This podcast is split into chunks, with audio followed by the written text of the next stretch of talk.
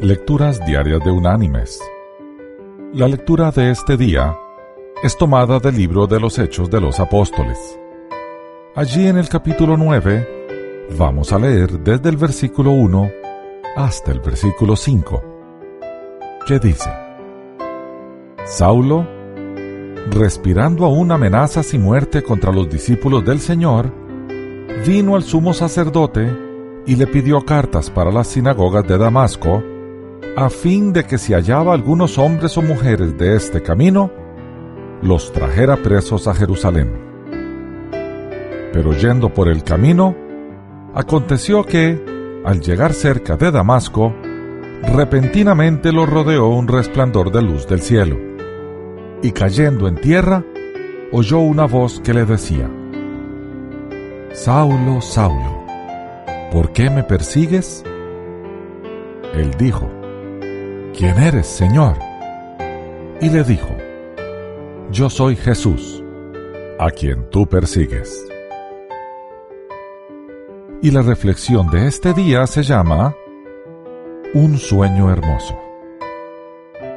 Treinta hombres, con los ojos inyectados en sangre y despeinados, estaban de pie ante un juez del Tribunal de la Policía de San Francisco.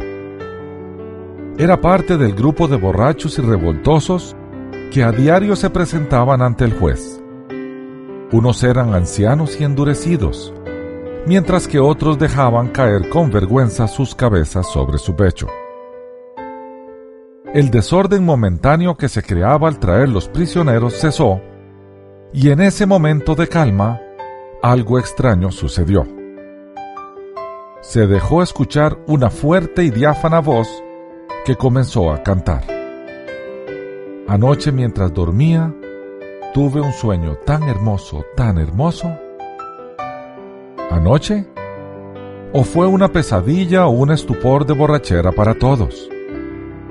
La canción hablaba sobre un contraste directo y convincente yo estaba de pie en la antigua Jerusalén, allí junto al templo. La canción continuó.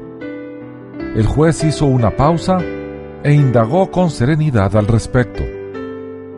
Un antiguo integrante de una compañía de ópera muy famosa en toda la nación esperaba ser enjuiciado por falsificación. Era él quien cantaba desde su celda.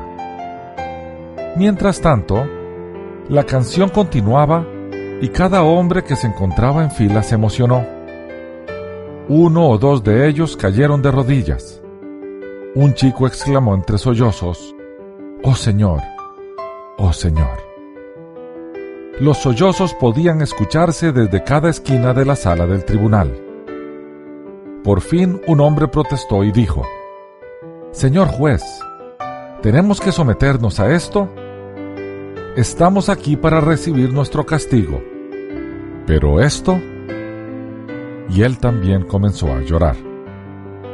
Era imposible proseguir con los asuntos del tribunal y sin embargo, el juez no dio la orden de detener el canto. Jerusalén, Jerusalén, canta porque la noche se acaba. Osana en las alturas. En un éxtasis de melodía, se dejaron escuchar las últimas palabras y luego hubo un silencio. El juez miró los rostros de los hombres que estaban frente a él. No había ni uno solo que no se conmoviera con la canción, ni uno solo en quien no se produjera un impulso de piedad. El juez no llamó a los casos en forma individual compartió con los hombres unas bondadosas palabras de consejo y luego los despidió a todos. Ningún individuo fue multado o sentenciado esa mañana. La canción logró hacer mayor bien que cualquier castigo. Mis queridos hermanos y amigos, es imposible no sentir algo en nosotros cuando la divinidad se hace manifiesta. De vez en cuando, nuestro Señor se muestra en formas y maneras que solo Él puede, y nos lo hace sentir.